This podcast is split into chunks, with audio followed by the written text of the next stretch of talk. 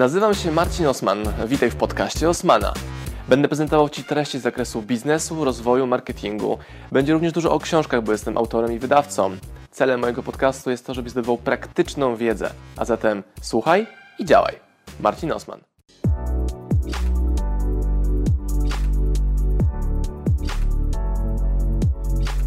Dzisiaj też i o zaufaniu mówimy, bo budowanie zaufania jest, e, jak wiemy, bardzo istotnym elementem w naszym życiu, w życiu prywatnym, w życiu zawodowym również. A dzisiaj, drodzy Państwo, mówimy właśnie trochę o tym życiu zawodowym. Naszym gościem jest Marcin Osman. Przepraszam, że w tej kolejności zapowiadam Marcina, ale jest i w towarzystwie Dominiki Szymańskiej. Razem pracujecie. Marcin Osman, myślę, że dla tych wszystkich, którzy interesują się tematami związanymi z budowaniem własnej marki, z e, biznesem, to nazwisko bardzo dobrze znane. Przedsiębiorstwa e, praktyk sprzedaży, autor, wydawca książek biznesowych, założyciel wydawnictwa OSM Power, tak by niczego nie pogubić. Ale Marcin, nie ukrywam, że zapraszając Cię zastanawiałem się, a bardzo często daję takie pole mm, osobom, które w studio są i przyjmują zaproszenie, jak najlepiej e, Ciebie przedstawić? Jak się czujesz? Jedno słowo, przedsiębiorca, czyli osoba, która ma pomysł mhm. i go wdraża. Dla mnie to jest synonim przedsiębiorczości. Mam pomysł, wymyśliłem sobie, że go zrealizuję, szukam sposobów, zasobów, narzędzi i to robię. Wychodzi, nie wychodzi, nie wychodzi, nie wychodzi, ale w końcu wychodzi, wychodzi, wychodzi. To najbardziej proste pytanie, które myślę, że wiele osób tobie zadaje. Dlaczego jest tak, że czasami wychodzi, kiedy indziej nie wychodzi, albo jednym się udaje, a innym nie? To mam taką trochę pokrętną odpowiedź. Kwestia statystyki. Jeżeli nie wychodzi, nie wychodzi, nie wychodzi, znaczy, że prawdopodobnie zbyt mało razy spróbowałeś i zbyt mało razy w różne sposoby podchodziłeś do tego zadania. No bo możesz za każdym zrobić to samo, to samo, nie wychodzi, nie wychodzi, nie wychodzi, ale może trzeba coś zmienić. Mhm. Czyli to mi się kojarzy z chłopakiem, który chce podrywać dziewczynę, nie potrafi. No ale nic nie zmienia. Nie zmienia koszuli, nie zmienia swoich kompetencji, pewności siebie, nie idzie na kurs tańca, whatever. Nie zmienia nic w tym swoim takim paternie, którym się mierzy. Czyli ktoś robi biznes, chce zrobić biznes, a robi cały czas te same rzeczy, oczekując innego efektu. No nie zadziała, będzie frustracja. Ale zmiana, testowanie, um, wiesz, kombinowanie z różnymi opcjami, to jest coś, co zwiększa prawdopodobieństwo na sukces. To jest moja recepta tajemna. Robienie więcej różnych rzeczy, eksperymentowanie. Jak już zlokalizuję, co działa, to wzmocnienie tego. A często ludzie robią błąd, że jak już coś odkryli, co działa, mówią, ok, super, szukają nowej drogi zamiast wzmocnić to, co działa, odsuwając te poszukiwania na bok, bo w końcu wiem, co działa. Albo, co gorsza, zamykają się w sobie i zamykają możliwość, no właśnie, tej zmiany, o której, o której mówisz. Jedni po upadku biznesowym mówią, to nie jest dla mnie, a drudzy po upadku biznesowym mówią, rewelacja, wiem, czego nie robić, potestujmy opcje w drugą stronę, zupełnie inny sposób ten biznes realizując. No i pytanie, co się z nimi wydarzy, jak, jak upadną? Jakie wnioski wyciągną. Czy będą mieli determinację, siłę, energię, żeby jednak iść do przodu dalej, czy nie. I to weryfikuje podjęcie kolejnej próby.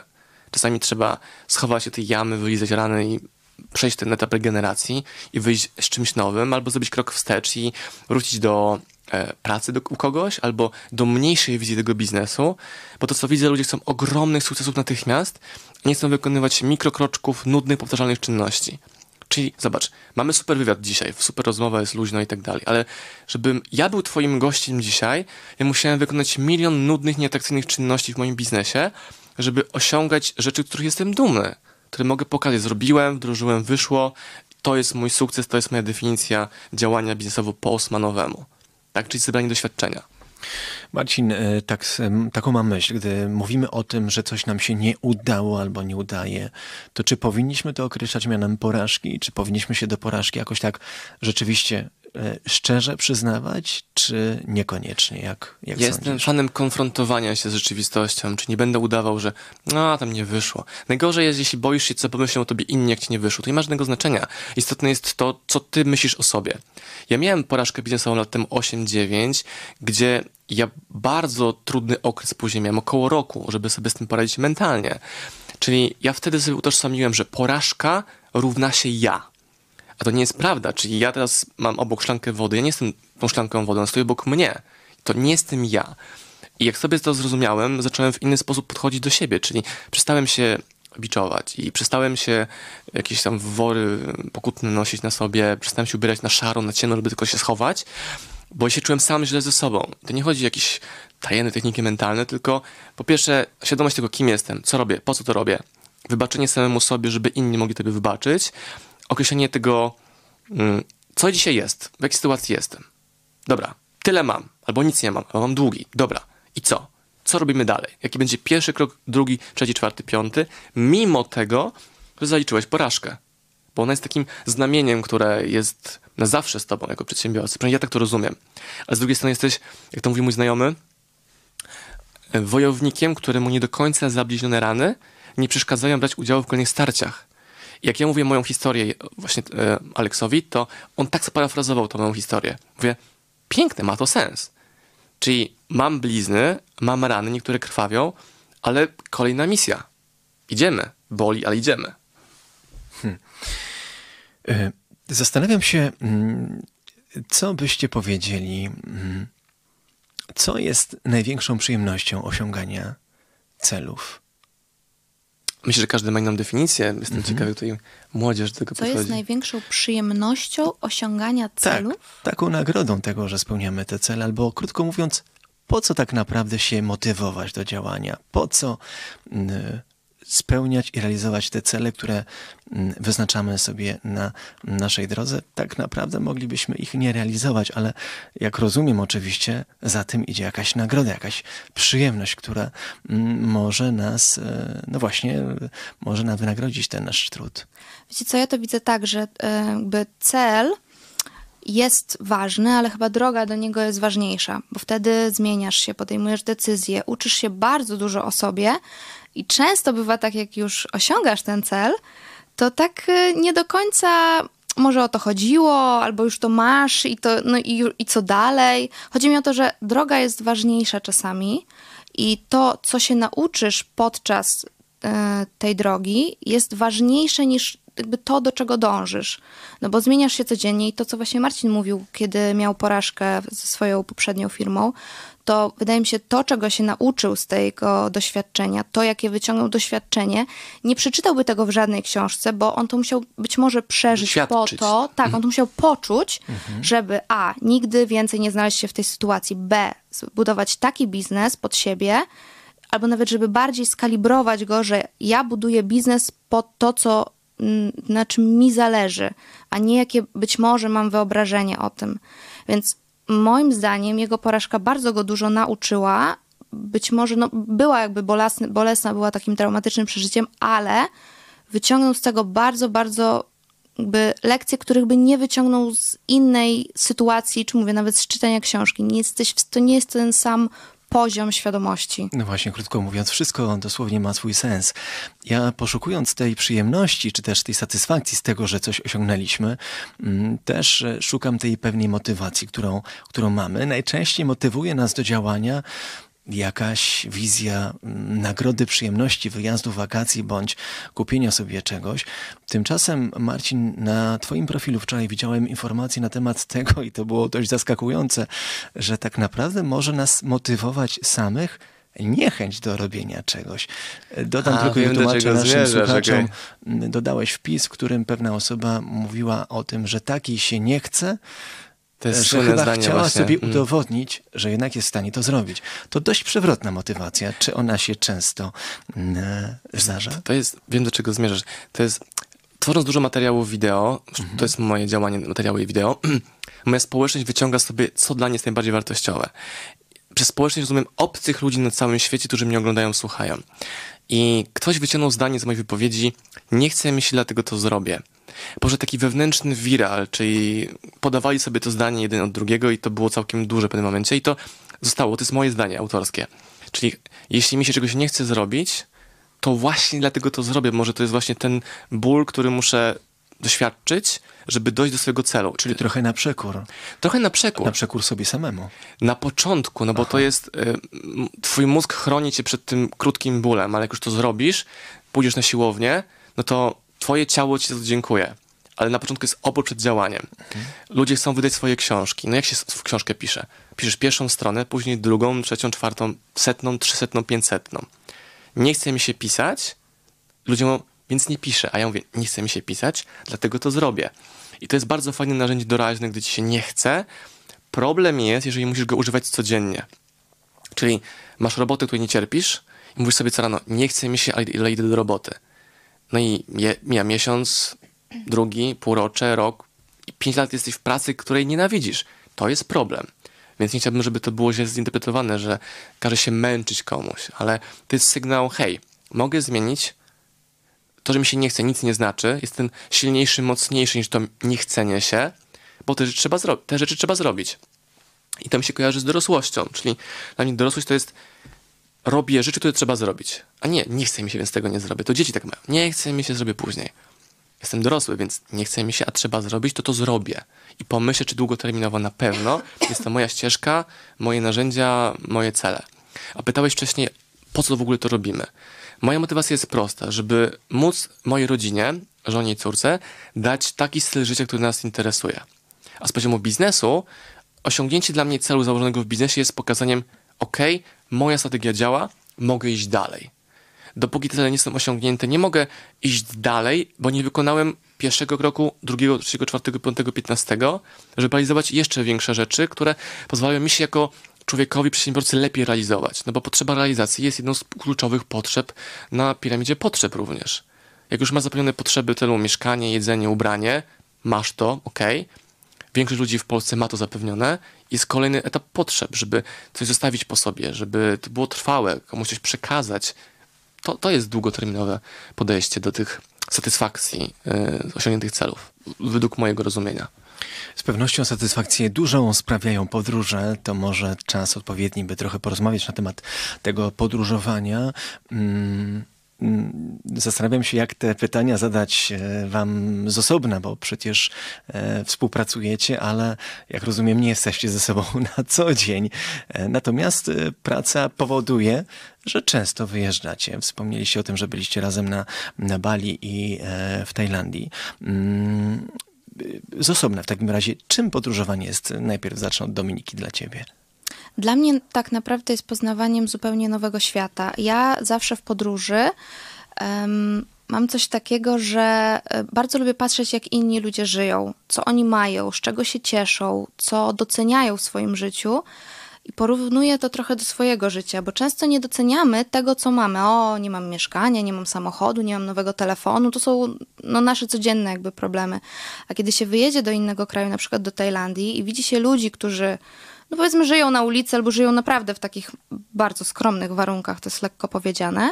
I oni się cieszą, oni sobie żyją z dnia na dzień, e, są bardzo otwarci, uśmiechnięci, kontaktowi to jest trochę takie szokujące, że my tutaj mm, zupełnie mamy jakieś takie inne problemy, a ludzie, którzy są, na przykład dziewczyna, która jest w moim wieku w Tajlandii, ma tak zupełnie różną sytuację, że ja automatycznie robię się wdzięczna za wszystko, co mam.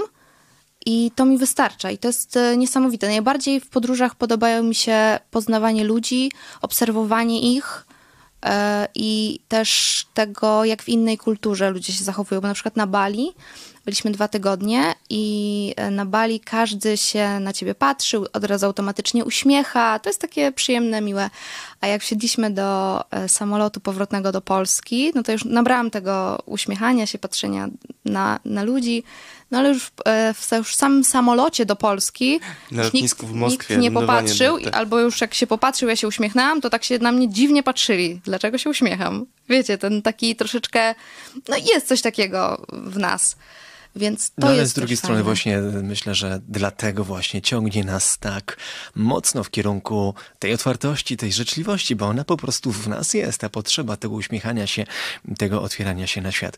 E, Marcin, a dla ciebie podróżowanie? Ja mam to ogromne szczęście, że e, moja żona i wspólniczka w jednej osobie, Kamila, pozdrawiam Kamila, jak słuchasz, na trasie chyba dzisiaj, to e, oboje lubimy zmianę. Czyli dla nas podróż równa się zmiana. Czyli zamieniamy sobie Polskę na inny kraj. I też e, nie chcę mówić, że to trzeba uciekać z Polski. Polska jest pięknym krajem. Super, jakieś festiwale w małych miejscowościach, rewelacja. Polecam tej porze ciepłej szczególnie. Czyli my podróżujemy z Kamilą dla zmiany, doświadczenia nowych smaków, miejsc, zapachów, ludzi, kultury, innego widoku. I mając ten miks kultur, możemy sobie wybierać, dobra, gdzie chcemy żyć, jak chcemy żyć, co chcemy jeść, jaką porę roku sobie wybieramy jako porę zimową, kiedy my tego chcemy. I e, poznawanie nowych ludzi, nowych kultur, czy to jest Nowy Jork, czy to jest Tajlandia, czy to jest Włodawa. Każdy z tych miejsc daje nowe doświadczenia. I też widzę takie coś, że ludzie przeceniają podróże zagraniczne, a nie doceniają wyjazdu do Włodawy.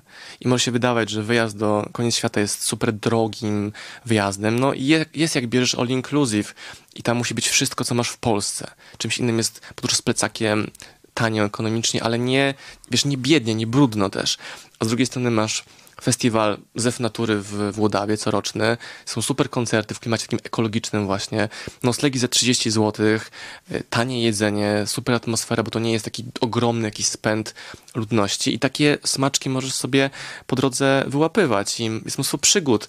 Byliśmy na koncercie właśnie we Włodawie, tam był zespół Wonky One, Włodek Dębowski miał tam występ i okazało się, że potrzebuje pojechać na kolejny koncert do miejscowości Czeremcha, trzy mhm. godziny czy tam dwie godziny od Włodawy, nie ma kto go zawieźć, no to ja z Kamilą go zawozimy, gadamy sobie przez dwie godziny z Włodkiem, kolegujemy się, przyjaźnimy, on na miejscu mówi, nie, nie wracajcie, chodźcie, śpicie z nami tam w hotelu z zespołem, kolejne przygody i w ogóle tam wyjazd do Włodawy jest ciekawszy nagle niż misja w Nowym Jorku, która jest prosta, oczywista. Lądujesz, już do hotelu, spotykasz z tymi ludźmi, później wracasz. Tutaj tyle nieprzewidzialnych akcji jest. Marcin, e, często zadaję to pytanie, ale już właściwie udzieliłeś, udzieliłeś odpowiedzi na to, jakie jest ulubione albo jakie jest twoje miejsce na ziemi.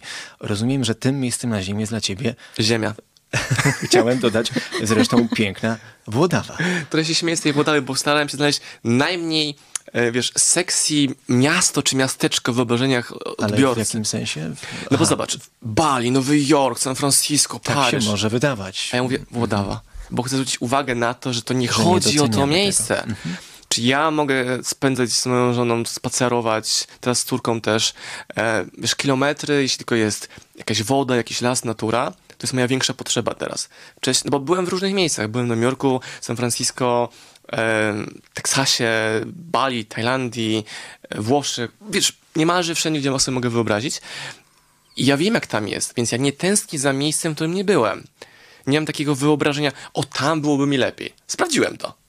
Wiem, jak smakuje tajskie jedzenie wiem, że po półtorej miesiąca marzysz o schabowym albo pizzę. No bo ile można jeść ryż e, z lokalnymi smakami? A znowu wracając do Polski, byłem w stanie zjeść tajskie jedzenie dopiero po dwóch miesiącach powrotu do Polski bo byłem w zupełnie innych potrzebach.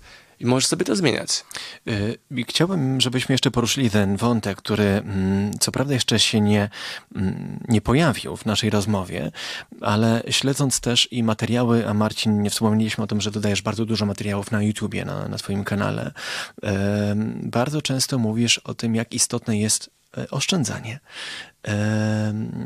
Czasami bywa tak, być może każdy z nas się na tym łapie, iż chcemy sobie pozwolić na, na, na dużo i okazuje się, że czasami wpadamy w pewną pułapkę. Jeśli pozwolicie, Marcin, to myślę, że to jest ciekawy wątek dla, dla każdego z nas.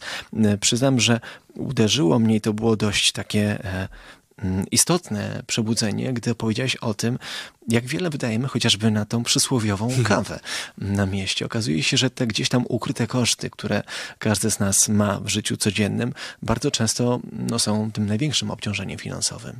No są sytuacje, gdzie młody człowiek zaczyna swoje życie zawodowe, mieszka w takim mieście jak Warszawa, więc ma taką potrzebę, tak się okazuje, tej kawy słynnej, dużej sieci kawiarni kawowych. Albo uzależnienie. Właśnie, ale nawet nie od kawy, tylko od tego brandu. I osoba, która zarabia 2000, nie, nie, nie rozumie, że wydaje 500 zł na kawę w miesiącu.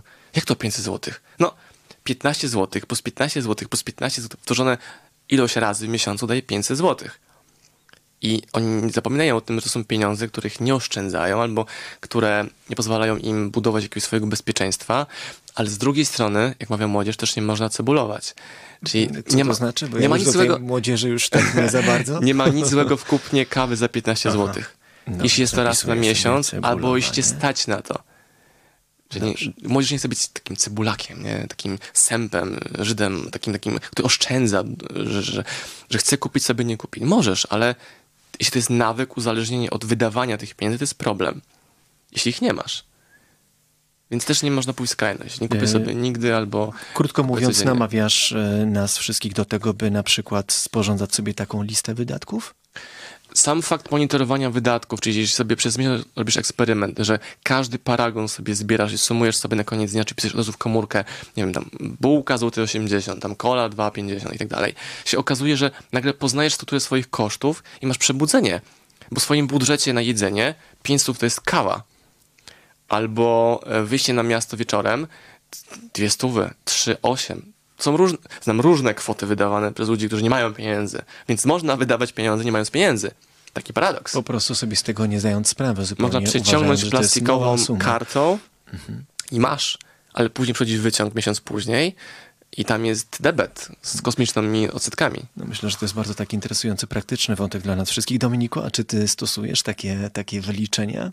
Albo stosowałaś? Powiem ci, że ja się nauczyłam od Marcina tego, bo Kamili nawet bardziej. Może nawet bardziej, tak, y, bo ja kupowałam kawę na mieście, w ogóle nie, przejm- nie liczyłam tego, nie przejmowałam się, kiedy miałam tylko ochotę i tak dalej, ale jak później y, uświadomiłam sobie właśnie, zobaczyłam sobie strukturę moich kosztów, to, to jest dokładnie to, co Marcin powiedział, że ja na kawę wydawałam, bo akurat piję tą najdroższą, więc ja na kawę wydawałam bardzo dużo, bez sensu tak naprawdę, no bo jeśli się nie napiję tej kawy, to się nic nie stanie. I nagle, kiedy ucięłam e, te, te wydatki, i teraz, jeśli mam ochotę na kawę, to sobie ją kupuję, ale jest to forma takiego, coś jakbym kupiła sobie deser. Czyli to nie jest takie, że to się dzieje codziennie, tylko bardziej, no, powiedzmy, od święta. E, Ale jakby mam świadomość tego, żeby nie, mm, nie, jakby nie wydawać tych pieniędzy bez myślenia, tak lekką ręką, tylko jednak, żeby przeanalizować sobie to, czy faktycznie ja tego potrzebuję, czy to jest tylko i wyłącznie moja fanaberia. I No oczywiście dążymy do tego, że można było kupować sobie 15 kaw na mieście dziennie, ale to nie od razu. To za x miesięcy się zadzieje, jeśli ten plan finansowy będzie ustalony. Więc jeszcze raz to podkreślę, nie ma nic złego w wydawaniu pieniędzy na mieście. Jeśli jest to w odpowiednim momencie, zaplanowane, nie od razu, jeśli dopiero rozpoczyna zarabianie pieniędzy i ta rada oszczędzi ogromnie dużo problemów, nie tylko młodym ludziom. No właśnie, nie, nie zniechęcamy nikogo oczywiście do picia kawy, czy też do, do prowadzenia swojego stylu życia, ale rzeczywiście do tego, by być może czasem sobie to przeliczyć, te koszta, bo wychodzą dość interesujące wyniki. Moi drodzy, a mm, to znowu może stereotyp, ale a propos oszczędzania. Gdzieś tam się w stereotypowym myśleniu pojawia czasem takie zdanie, że ludzie bogaci są bardzo oszczędni. Czy to prawda? Niektórzy tak, niektórzy nie. nie. Nie musisz być oszczędny, jak masz tych pieniędzy bez liku. Nie musisz. Ale ludzie bogaci są bogaci z pewnego powodu, no bo wydali mniej pieniędzy niż zarobili w swoim biznesie. I teraz to, co im zostało, czyli zysk, konsumują, oszczędzają, inwestują. Znam mnóstwo ludzi, którzy rozwalają ogromne pieniądze na jakiejś imprezie i to nie, to nie są setki złotych, uwierz mi. Też znasz pewnie świat celebrytów, którzy bardzo mocno stawiają na konsumpcję, taką natychmiastową gratyfikację celem pokazania się. A są przedsiębiorcy, którzy skromnie, spokojnie i nagle się okazuje 10 lat później, że to jest gość, który ma najwięcej kamienic w mieście. Ale nie chwalił się tym, po prostu inwestował skrzętnie. Albo sportowcy, którzy kończą karierę, niektórzy są super biedni, a niektórzy mają zbudowany majątek albo firmy. Bo wiedzą, że kariera sportowa skończy się, gdy osiągną x lat i tego nie przeskoczą, więc przygotowują się te czasy trudniejsze, bo ten okres przejściowy, gdzie muszą zamienić się sportowca w przedsiębiorcę. To jest trochę, e, i to ma dużo wspólnego z tym, jak zaczęliśmy naszą rozmowę, czyli ta świadomość, prawda, i pracy, i pieniądza. Gdy, gdy nie jesteśmy do tego przygotowani, tak jak i w przypadku być może ludzi, którzy nagle zarabiają dużą ilość pieniędzy, to się może po prostu szybko skończyć. Krótko mówiąc, trzeba być do tego też i przygotowanym, trzeba nad sobą pracować. Mm, A propos właśnie pracy nad sobą, Marcin, jesteś wydawcą, sam piszesz książki, ale sam z tego co wiem, bardzo dużo czytasz. Mając wydawnictwo nie da się nie czytać książek czy maszyn napisów. E, Jak najbardziej. Ja czytam książki tylko i wyłącznie...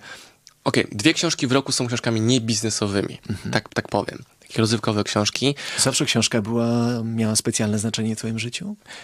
Wiesz co, tak, pamiętam nawet jak na początku studiów w Krakowie siedziałem w Empiku przez pół dnia czytając książki, bo nie było mi stać, żeby tę książkę kupić wychodząc z Empiku, ale mogłem sobie siedzieć i czytać książki, dostęp do każdej najnowszej książki, proszę bardzo, siadasz, czytasz sobie w kąciku, to gdzieś tam schowany. E, I tak samo z Kamilą, moją żoną. Ona ma zawsze stos książek przy łóżku, E, dostajemy też sporo książek do recenzji, czy jakichś przykładowych książek innych wydawców. I Kamila zawsze ma mało książek. Znaczy, ma ich bardzo dużo, ale ma mało, że chce jeszcze kolejną, kolejną i szybko bardzo czyta. Ja skupiam się na książkach biznesowych, które dają mi odpowiedź, jak mogę coś zrobić lepiej, szybciej, dokładniej w moim biznesie. I też czytając te książki zadaję sobie pytanie, czy jeśli wydam ją w Polsce po polsku, to czy ona pomoże moim klientom rozwoju ich biznesu. Y, Pytałem cię wcześniej o, o twoich mentorów. Y, Kto z osób, y, z tych autorów, których wydaliście, jest dla ciebie największym mentorem? Z autorów, których wydaliśmy, czy powiem o dwóch osobach. Jedna osoba e, napisała książkę, ale wydała ją sama, Federyk Karzełek. On pomógł mi z tych trudnych tarapatów biznesowych lat temu 8-9 prawie już. A z autorów, których wydaliśmy u siebie, to na pewno Gary Vaynerchuk, który pokazał, jak dobrze robić e, internety jak powiedziałaby młodzież, nie? Czyli jak inwestować swój czas w tworzenie kontentu, wiedzy internetowej, treści, czyli filmów, e, artykułów, grafik, żeby to przekształcało się, przeradzało się w mocniejszy brand, w sprzedaż, w biznes, rozwój twojego kanału, dotarcie do klienta. Tak. Mhm. Y, Dominiko, y, dla ciebie z pewnością też jest i tak, że ci mentorzy, których wspomina Marcin, y, i dla ciebie być może te same nazwiska bądź inne są takimi przykładami w twoim życiu. Znaczy, muszę ci powiedzieć, że e, jeśli chodzi o książki, to na pewno Fredrik Eklund. To była książka, której w ogóle nie chciałam, em, bardzo pilnowałam. E, nie mam takiego terytorialnego zapędu, żeby pilnować książki szczególnie. W sensie nie oddawałeś Nie tej oddawałeś. Tak, książki ja, ja ją trzymałam cały czas i nie chciałam jej puścić, ale jest fenomenalna naprawdę. Ale jeśli chodzi o mentorów, to powiem ci szczerze, że Marcin z Kamilą są moimi mentorami i ja mam ten przywilej, że ja mam tak naprawdę ich na co dzień. Ja mogę ich o wszystko zapytać. Mogę zrobić błąd, zrobię go, ale później siądziemy, przeanalizujemy. Wiesz, ja mam, to jest niesamowity komfort. Dla mnie to jest niesamowite, bo to, że czytam coś, to jest oczywiście jedno, a to, że z kimś mogę to przepracować, to jest zupełnie inna skala tego wydarzenia. Nie wiem, jak to się stało, ale prawie e, godzina e, niemalże nam już minęła. Na koniec w takim razie bardzo chciałbym Was poprosić o taki Wasz przepis na, na szczęśliwe życie. Oczywiście ten przepis, którym się w życiu kierujecie. E, Marcin, zacznijmy od Ciebie. Działać tu i teraz tym, co masz. Tyle. Czyli jeśli masz pomysł, to zacznij go realizować tu i teraz tym, co masz, a nie szukaj zasobów, których nie masz. Czyli nie myśl o tym, e, jakich ludzi nie znasz, jakich pieniędzy nie masz, gdzie jeszcze nie byłeś, tylko dobra, kogo dzisiaj znam? Ile mam pieniędzy, żeby to rozpocząć? Co mogę dzisiaj zrobić, żeby ten pierwszy krok wykonać? I u mnie super się sprawdza, sprawdza strategia pod tytułem małe kroczki bardzo szybko stawiane a nie projektowanie tego wielkiego skoku, który ma mega ryzyko. Bo skoczę to, może doskoczę, może nie, może złamię, złamię nogę, a może doskoczę w niewłaściwe miejsce. Więc ja chcę działać mikrokroczki, stawiane bardzo szybko tu i teraz z tym, co mam. Więc to jest to, co testuję od wielu lat i daje mi to efekty, jakie mnie interesują. To ciekawe, czy nawet nie, zale- nie uzależniać tego od warunków zewnętrznych, tylko skupiać się e, na tym, co w tym momencie mamy. A Dominiko, Twój przepis na szczęśliwe życie. Mój bardzo podobny. Ja bym powiedziała, że żyć tu i teraz, na pewno nie analizować przeszłości, za bardzo w niej nie, nie siedzieć, ale też nie przejmować się przyszłością, bo tak naprawdę nie wiemy, co się wydarzy. My możemy mieć mniej więcej wyobrażenie, co będzie, ale co tak naprawdę się wydarzy, tego nie wiemy. Więc to, co możesz zmienić w swoim życiu, możesz zrobić tu, w tym momencie. I teraz musisz działać, a to, co będzie nawet za godzinę, to nie mamy nad tym władzy. Tego życzymy naszym słuchaczom i polecamy Państwu książki autorstwa Marcina Osmana. Dziękuję Ci bardzo. Dziękuję bardzo, Dominika. Szymańska, a Dziękuję. już za chwilę audycja Co słychać po godzinie 20. Dziękujemy Państwu. Do usłyszenia już za tydzień. Pozdrawiam Was, moi drodzy podcasterzy, słuchacze mojego podcastu. Dziękuję, jestem Wam na maksa wdzięczny za to, że mogę z Wami spędzać czas w podróży, po to, abyście mogli ode mnie się uczyć i ja, żebym mógł budować z Wami relacje, będąc w Waszych uszach, Waszych samochodach, Waszych podróżach.